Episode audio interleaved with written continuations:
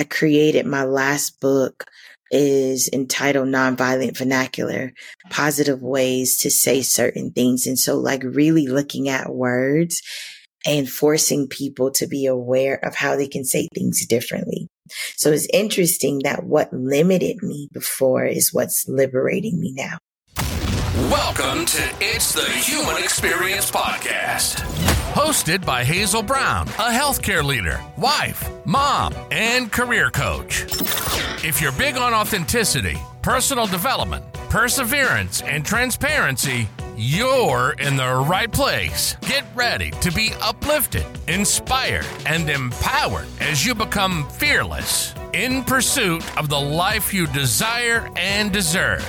Our goal is to help you level up by creating a safe space to learn and reflect while listening to transparent stories from our host or successful professionals and business owners who've agreed to share the parts of success that typically gets xed out on social media. Because that's the part you need to see and hear the process. Go ahead and subscribe. You don't want to miss out on these transparent stories and discussions that reveal highs, lows, aha moments, and nuggets that'll help you to grow and glow. Hey, hey, hey, thanks for tuning in to the It's the Human Experience podcast. I'm going to go ahead and jump right in. Today, I have Dr. Shenequa Pierre with me. We're going to talk all things her journey, just aha moments, and really getting deep into her journey into becoming who she is today. So, speaking of that, I'm going to start with the first question I'm going to ask Who is Dr. Shenequa Pierre? A very interesting question. First of all, thank you so much, Hazel, for the opportunity uh, to allow people to get to know and learn more about my story um, and sharing my narrative. And so, in thinking about Dr. Shenequa Pierre, uh, it's a title that I've recently adapted since 2021. I think of an unapologetic a person that truly understands the beauty of awareness, advocacy, and action. In addition to that, it's a multi hyphenate. And so someone that has the ability to deal uh, in a multitude of different things. And so always living life from the lens of a duality where it's like understanding multiple perspectives at the same time. And so when I think of uh, Dr. Shenequa Pierre. I think of one that leads by example. I think of one that really understands the beauty of experience and exploration. And then I also think of just um, one that truly has embraced the journey uh, to what it means to really equip, empower, and educate people along the way. Wow, I love that. Like it really embodies a lot of who you are and the way that you describe yourself. So I love that about you. I think I I heard the exploration part and that kind of touched me like, ooh, exploration is so important that we yeah. realize that everything and everyone has a season in our lives. Yes, yes, absolutely. And so really understanding that in exploration, there's also uh, exploration, right? Where understanding that there are seasons and times and being able to embrace that, I feel has really prepped me along the way to um, embrace my journey so that I understand that that there are seasons and times. And so when there is transition or when there is change, being able to embrace it, but not from a deficit lens, but one where I'm expected to to win and really win big. Yeah, I love that. I think that lately, what has been um, instrumental for me is realizing like we're just like plants have seasons in the sense that they're not always blooming. Sometimes they're resting and understanding that everything is important in our journey for growth. I think that really changes your perspective and understanding that you know, something bad is not happening to me. In fact, something good is happening. I'm growing, I'm healing, and I'm giving myself time and grace to get to where I need to be. Yeah, that's beautiful. In fact, I feel like you just spoke my whole life right now. Um, really walking into a season of rest because for so long, I feel like I'm being ambitious, being very dedicated, um, being very driven because life taught me survival. And so always having to be on and perform, I've realized that I'm not a human doer. I'm a human being. And so embracing what it means to be, embracing what it means to become has thrusted me into a tranquil season of rest and learning that rest is a weapon because um, with rest, I feel like I've been rejuvenated and refreshed to be able to tackle and embrace this new journey. You hear me say embrace a lot because I think so often in life, things are thrown at us and we automatically accept them. But the difference between embracing them is that I'm welcoming it and it's a decision, it's a choice.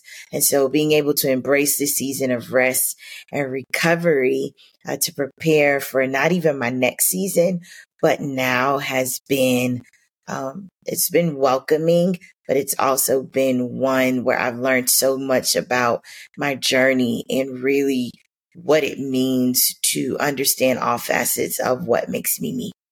Yeah, I love that for you. I think that too many times as Black women and women in general, we're in the mode of go, go, go. And not only that, we're taught to be independent, to aim for education, to aim for all these goals. And at no point are we taught that it's okay to rest. I think early on, the earliest thing that I heard in terms of a concept of rest was that when you cry, it relieves a lot of the burden that's on your shoulder. And it's great because that release allows you to go again.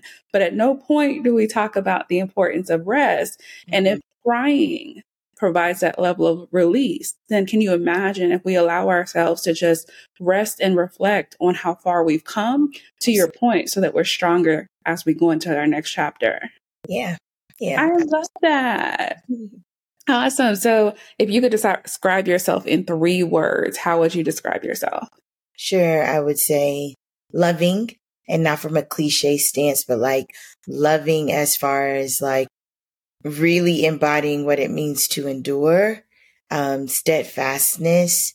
Uh, and so, this idea of resilience, that's the word I'm looking for, long suffering. And so, really understanding that long suffering is love, right? So, there's this romantic part of love. There's the eros, but then there's agape. And so often people attribute agape love with the love that we receive from God as a believer. Um, I'm referencing me, right? And so it's rare that you hear people reference agape love when it comes to platonic relationships or even an attribute that they use to describe themselves.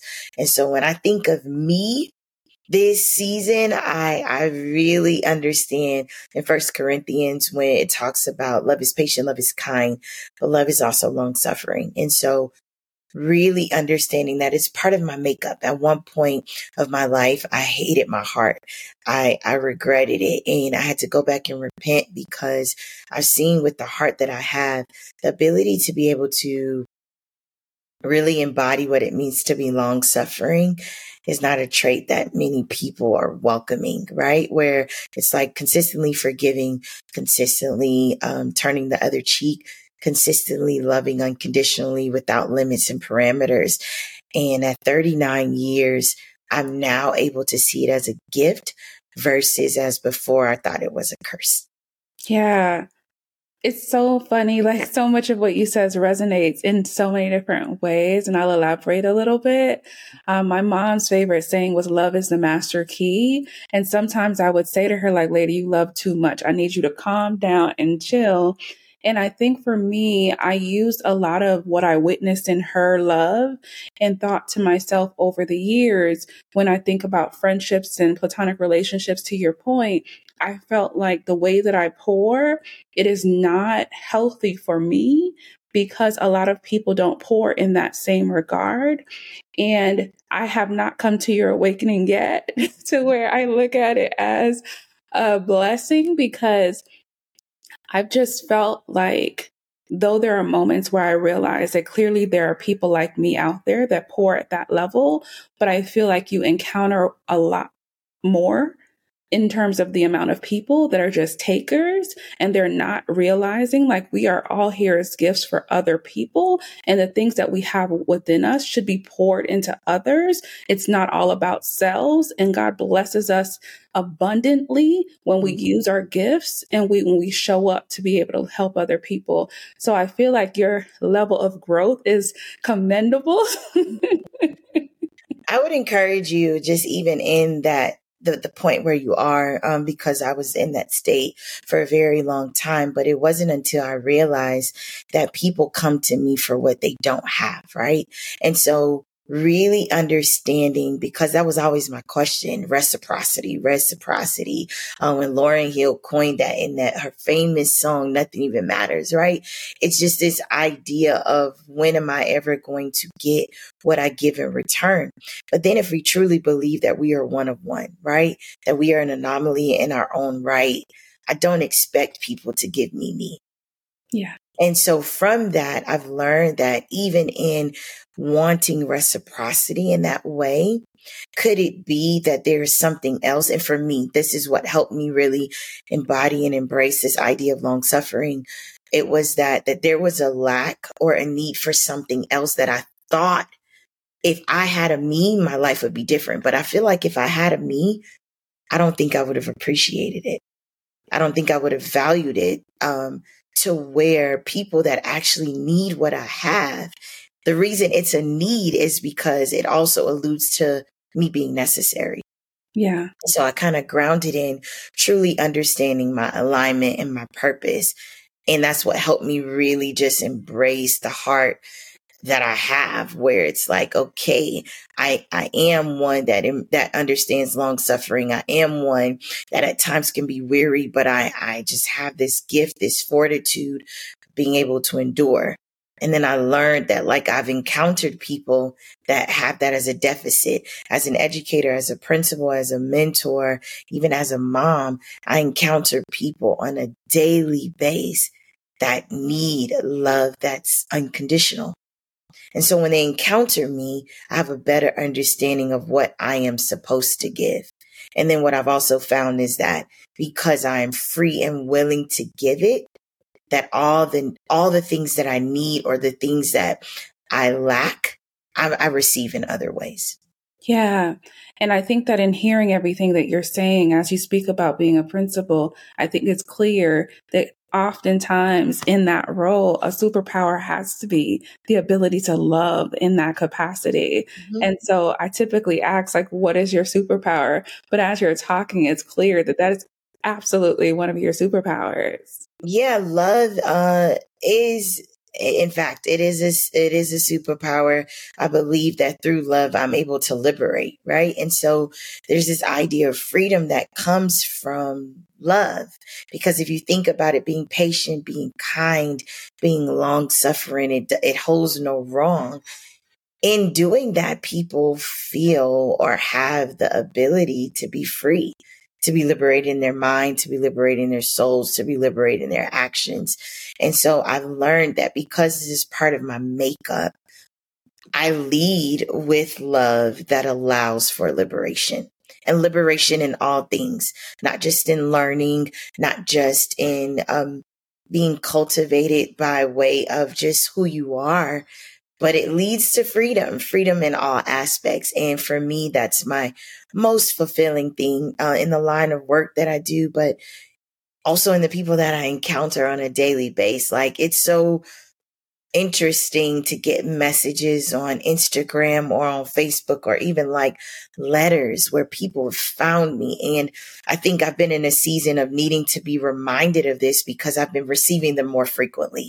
I've been getting a lot of Facebook messages, a lot of Instagram messages from uh, students, uh, adults, parents that have that have encountered me in spaces where I felt like I was so fragile. I felt like I was underdeveloped and not refined but they tell me that what the little things that I did left such a lasting impact that um it's changed it's changed the trajectory of their lives.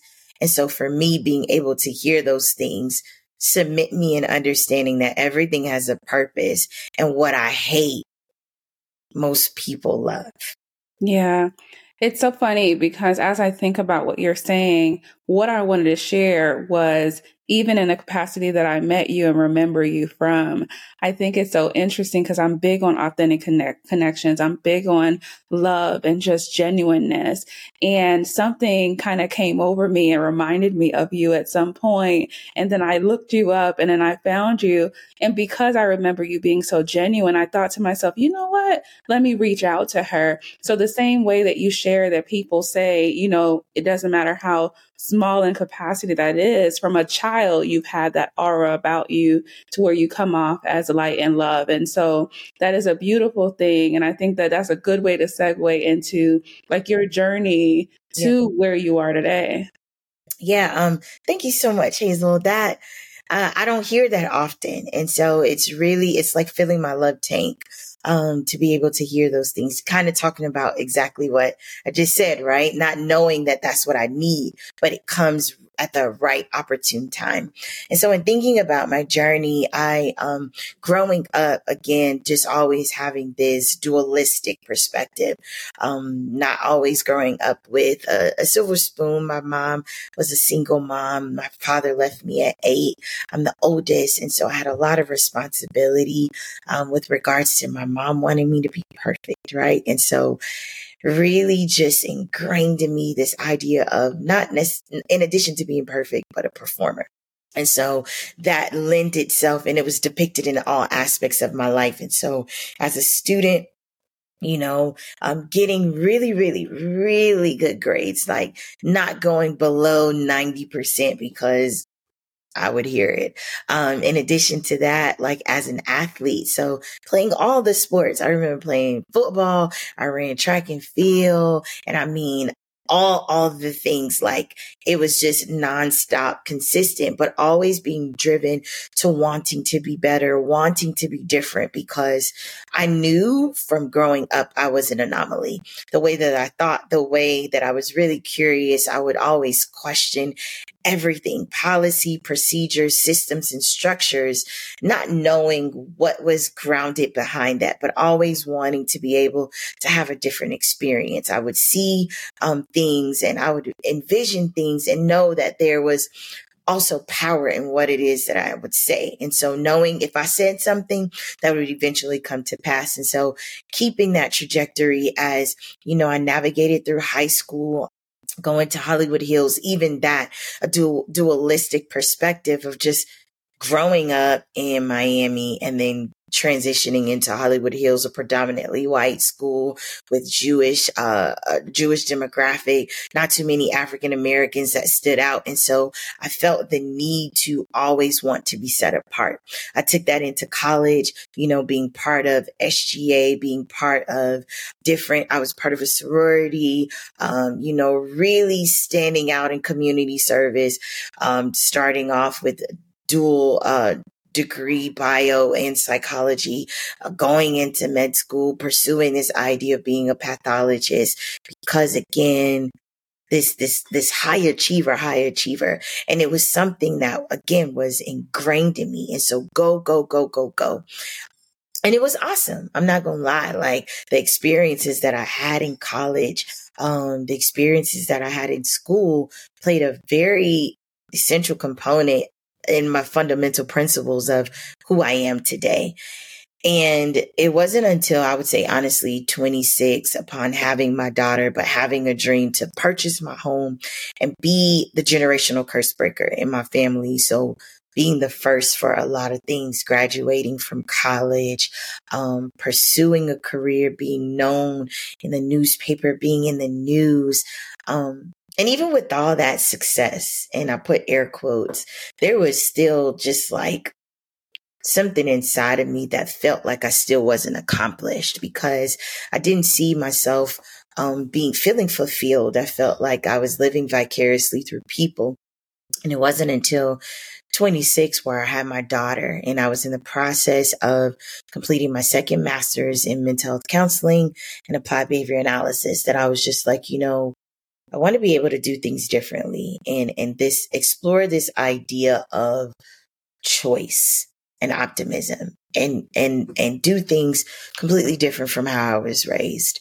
And it wasn't until then having that epiphany of exploring choice through the lens of optimism and love that I found that my life took a complete different turn, right? Where it was like, wait, I wanted to open up a practice and become a, a, psychiatrist and be able to break the taboo and stigma associated with mental health. But then I found myself in education, um, where I met a group of young ladies who were deemed to be at risk, deemed to be um, the bottom of the barrel.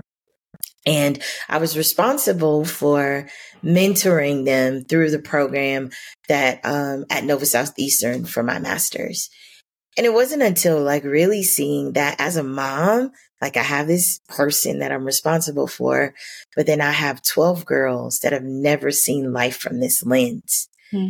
And so what could Shenequa, how could you provide them an experience from your lens?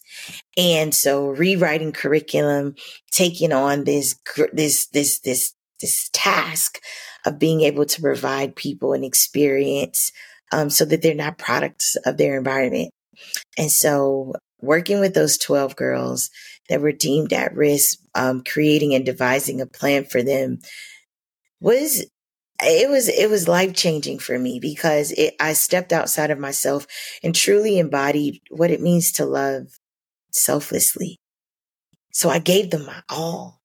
I gave them every part of me, um, and the parts that are not polished, the parts that weren't in the paper. I gave them the brokenness. I gave them the fragility. I gave them the vulnerability. I gave them the transparency. I gave them my failures.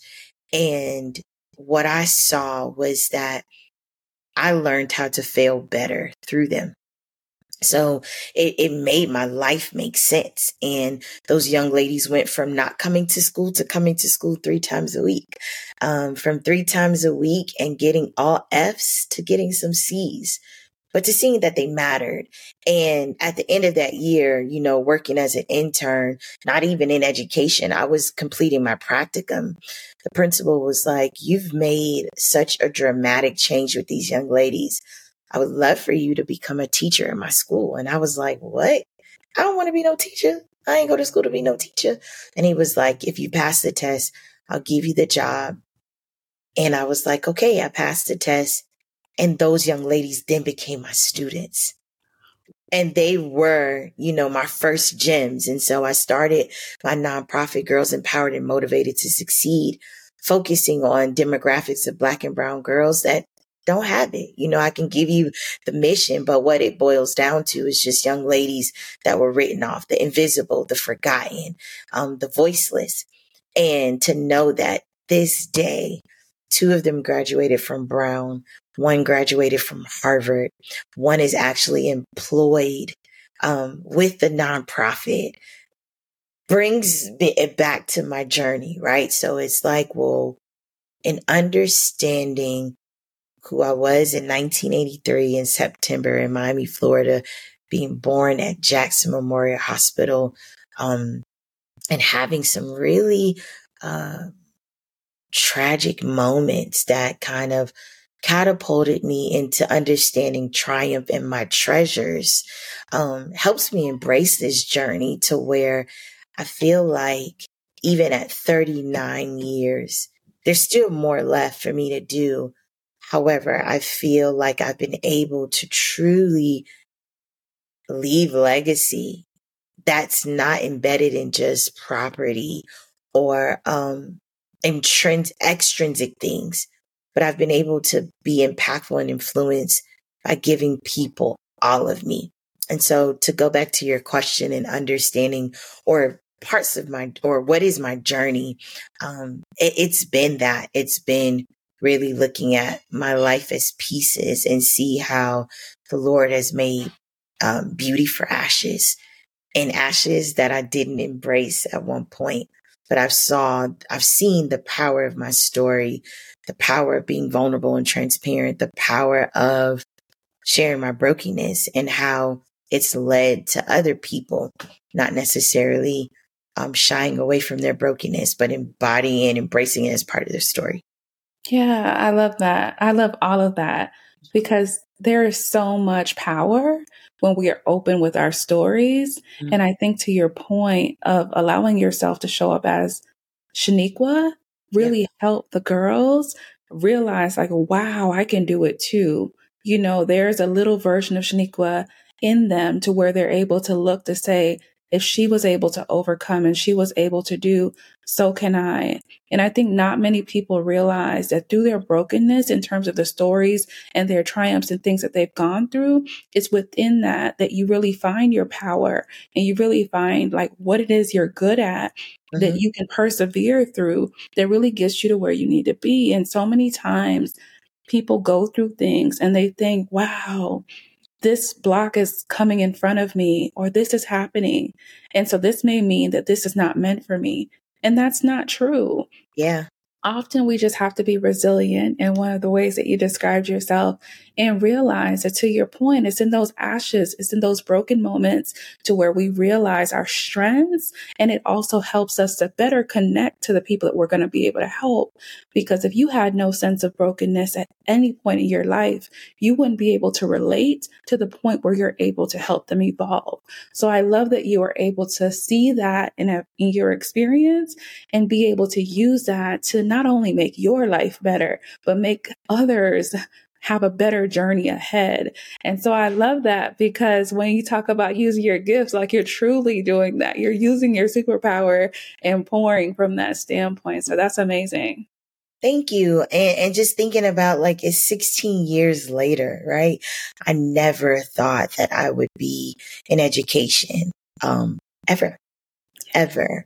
And to be able to go from teacher to writing curriculum to coach to principal to founding a school to leading and mentoring leaders, like I did not think that I had the capacity uh, to be able to do it and do it well to the point where there's longevity. Like I can say that I've been in education for 16 years and I've been effective in it.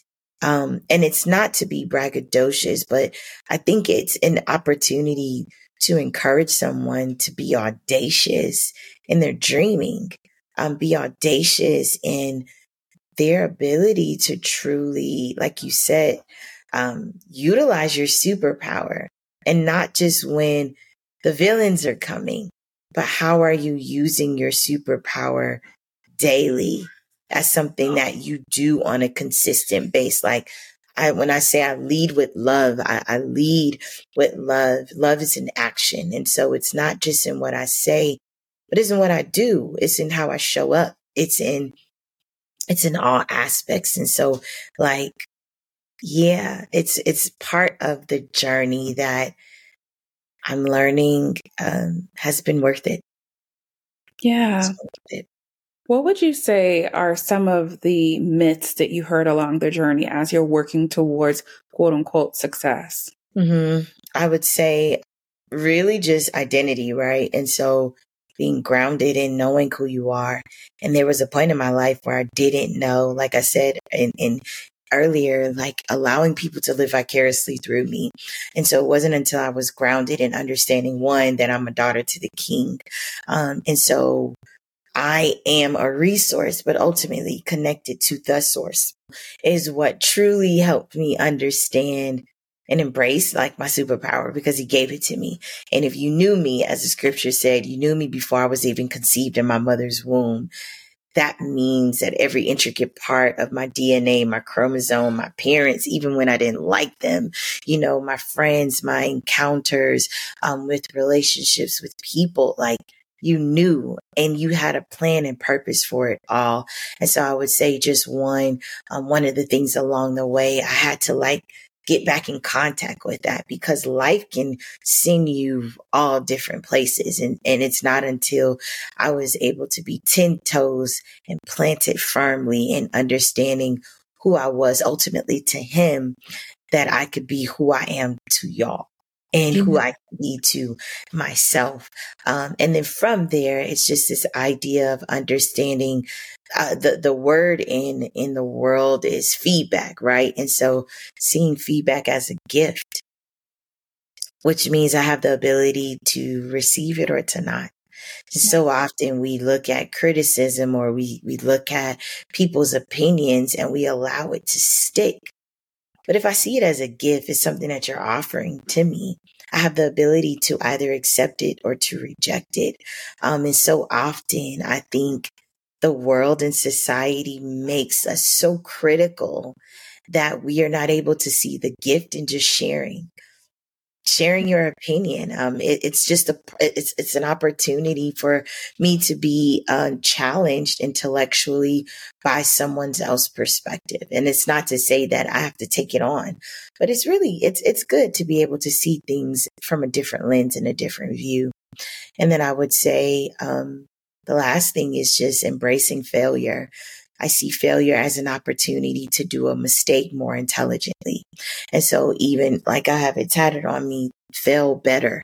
And so like even when, you know, I speak to my daughter on a daily basis, uh, we're taught as adults to say, how good, um, tell me what was good about your day. I would always lead with what, what did you fail at? What was the mistake that you feel like could have changed like how you operated or functioned today. And I remember the first time my mom heard me ask that, she was just like, what? Girl, like, why are you asking that? Such a loaded question for. And at the time, I started that very early with my daughter. So she would be in first grade and it would be like, you know, tell me about, um, what, what, what were the different components of your day that you did not like? Because it's easy to talk about what's good. It's easy to narrate, you know, the things that you are comfortable with, right? But how do we get people to navigate the uncomfortability of failure and mistakes? It's not until we begin to practice. And so I believe that failure is my best tool. And so navigating life and being able to, you know, climb the ladder of what people deem as success, I would say one of the things that I just had to really study and take note of is failure. Yeah. How can I let it be something that teaches me, that really holds me accountable to being a lifelong learner? Often you hear people say that, but when it comes time to learning lessons, it's not something that they're comfortable with and even comfortable to the point of sharing. But I've learned that like failures have been my best tool. It's been my best teacher. Um, and being able to glean from those mistakes and failures, I feel like ultimately has cultivated me into embracing what it means to be better and what it means to just continuously learn. Yeah. I think that it's interesting that I love your example of talking to your daughter in terms of like what didn't work out. And what resonates with that for me is even a conversation that I was having with my husband about my son because he mm. tried out for a team and he didn't make the team. And so the question that my husband had for me was should we ask him if he wants to try out for like a league within the area or should we just have him sit out? And I said, no, absolutely not. There's no question about whether or not he's going to try out for a league because he's naturally smart. And so he has to learn that many times you have to work for things in life. Yeah. Everything won't come easy to you in the way that it comes with your education. And just because something does not happen, it doesn't mean that that's the only way for it to happen. So he does not have an option in whether he's going to get into a league He's going to get into a league and he's going to see that through preparation, you can get to where you want to be. Absolutely. And so he is like practicing, practicing, practicing, and he's doing his thing. But to your point, it's important from an early age, as we talk about being the first and generational curse breakers, that yeah. we prepare our kids with the tools that they need to be able to overcome faster, stand up faster, heal faster, because we realize that we weren't necessarily given those tools. We might have been given love, support, and the belief in us. But how much stronger and better and further can we be as people when we equipped our generation below us with the tools that we didn't have. So I love that story. Yeah, and that that's really um awesome to even share that perspective with your son and even the question of how much further along can the generation below us become by providing them with the tools earlier on. And I see that even with my daughter. My daughter was able to publish her first book at 10. I published my first book at 32, right? And so it, in, in her thinking about business ventures.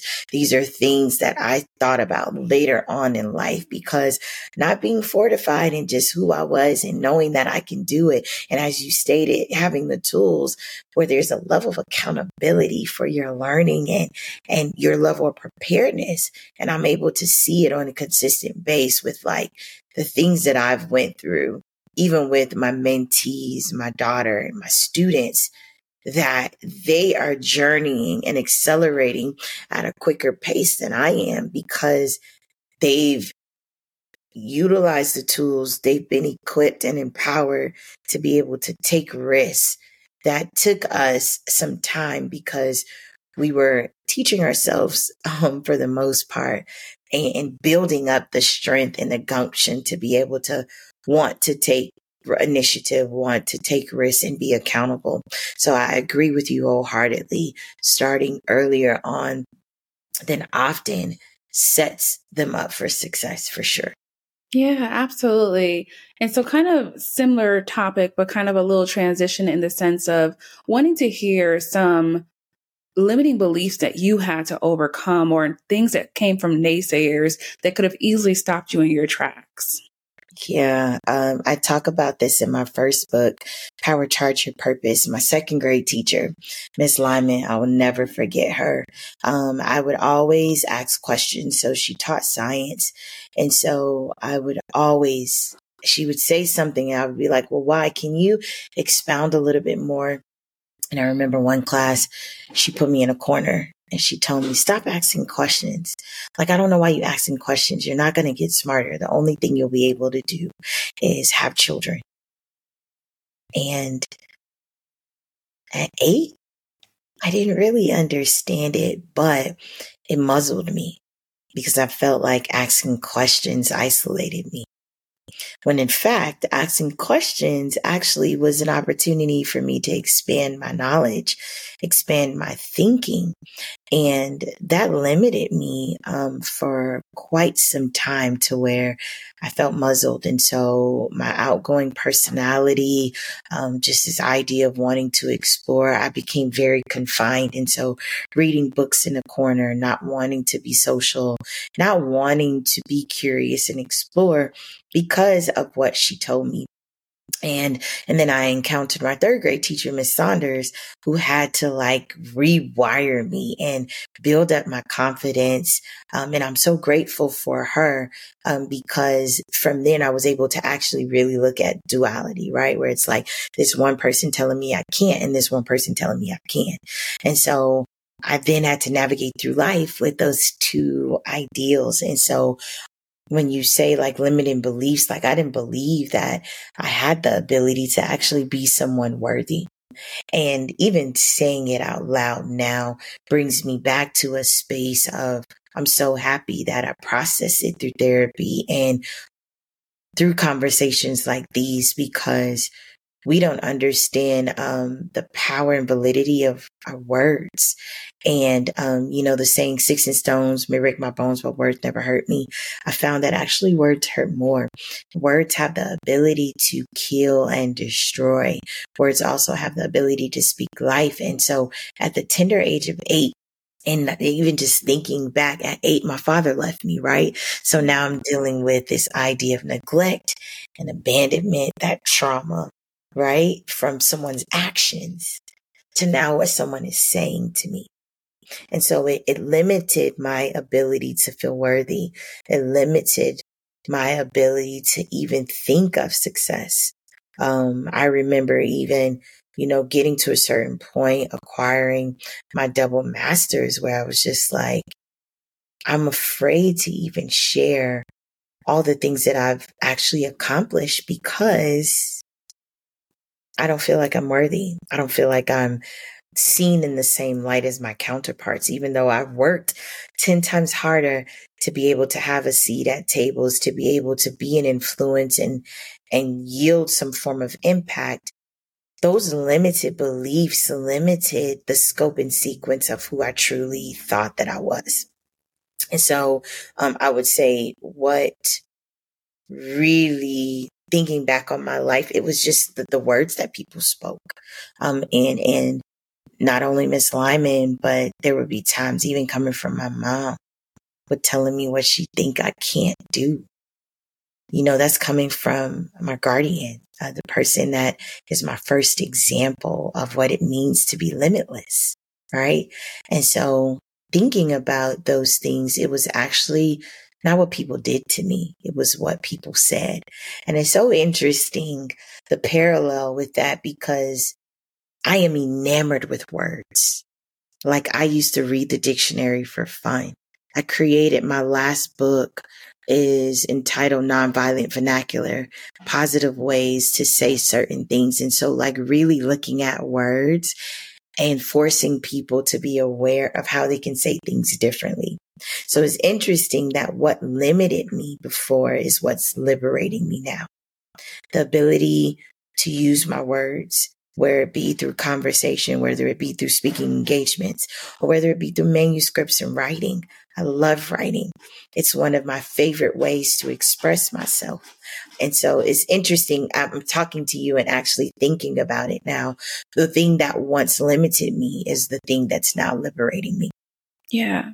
I love that because it's kind of what we talked about earlier. A lot of times it's the things that we go through uh, that we have to grow through essentially that mm-hmm. helps us realize like who we are and where we're, we're, meant to be. And I think it's funny, even with you touching on your teacher, I think that it's interesting that you're in education today. Right. you get full right. circle moment, right? right. Yeah big difference in the impact and trajectory of people's lives in the way that you're able to hire the right kind of teachers to pour in the way that they need to pour. Because unfortunately, I had a similar experience in the seventh grade for a health teacher named Miss Neiman. And I remember it vividly to your point. We were playing like tag through in between classes or something. And a boy fell on me when he caught me. She walks out the door. She sees me on the ground. And instead of offering a hand to lift me up, she tells me essentially the same thing that before you know it, I'm going to be a teen mom and pregnant.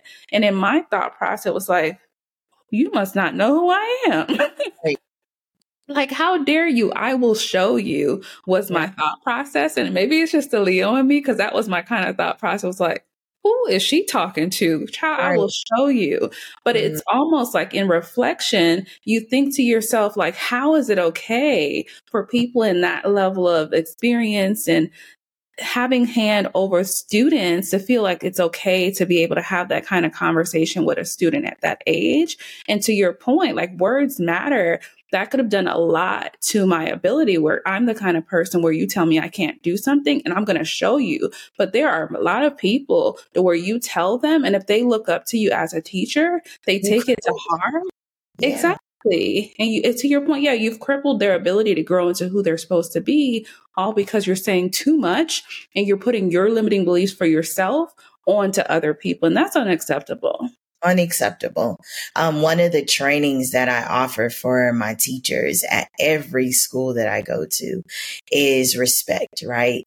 And, and not respect from the lens of I'm an authority figure. You have to do what I say and, and things of that nature. Respect is understanding that we all are humans and we all have value. That's it, period. And, and literally like norming to where that is the definition. And so from there, we talk about it's not what you say, it's how you say it. And our words matter. And I don't even think about the experience that I had with my second grade teacher, but that's always been like one of my first professional developments for teachers Think about what it is that you're saying to students. You don't know the power and validity of your words. And so make sure you're choosing them wisely because as an influencer, as someone that can have the most impact on someone's life, you need to be mindful what you say. And so it is definitely a full circle moment because underlying behind everything, I could say that that's one of the attributes that really thrusted me into understanding the why behind words. And as an educator, how that one experience I had in second grade will never be an experience of any student that I that serves under my tutelage. Yeah, and I think that something to touch on is just really understanding the importance of filtering your words because we all have an inner child and yeah. everything that we're sharing is shaping the inner child of these children as they're growing older. And just to kind of pull things broader to your point, your words matter. So whether you're in education, healthcare, technology, talking to someone walking down the street, just really be mindful that the things that you're saying, it really leaves a huge impact on the lives of others. And you truly don't know what someone else is going through to where they might take your word as the truth when in fact, to your point, it's an opinion. Yep, it's an opinion. All right, awesome. Well, Shenequa, where can they find you online? Uh, you can always go to my website, www.shenequapierre.com. On Instagram, I am Dr. Dot Shenequa Pierre. On Facebook is Shenequa Pierre. Um, you can Google. Um, I seem to be all over the place these days. Um, but if you type in my name, uh, my books will come up on Amazon, uh, my website and Instagram and all socials. Um, everything Shenequa Pierre, you'll find under my name. Well, amazing, guys. Make sure you go and follow her on socials. And I just want to say thank you so much, Shenequa, for joining us today. It was definitely a value add. I appreciate your transparency, your stories, and just really helping young Shenequas and women all over the world to realize like you can, like listen, tap into all of your experiences and things and know that you can just go ahead and persevere and be resilient and grow through it. Absolutely. Thank you so much, Hazel, for having me. It was a pleasure um, to be able to come and share insight, uh, understanding, and provide clarity. Thank you for this platform. You're doing some really incredible work. And I just appreciate this idea of the human experience because I believe that's something that the world is lacking. We often have these experiences that are cultivated and curated for us, but taking it back to basics and truly embodying what does it mean to embrace the human condition? And so thank you for this platform where we can do just that by way of speaking, conversing, and dialoguing and truly understanding the human experience. So thank you. Thank you. Listen, if you're not already following, go ahead and scroll up to the top and hit that follow button and subscribe. Separate from that, I'm sure this conversation was a value add because it was for me as well. So go ahead and leave a comment and rate the episode, and we'll catch you on the next episode. We hope you caught all those gems. So, here for all of it. Be sure to subscribe so that you don't miss a gem. Write a review so that we know to keep bringing you episodes like this. And check us out online at itsthehumanexperience.com to keep up with us. Keep growing and glowing. Catch you on the next episode.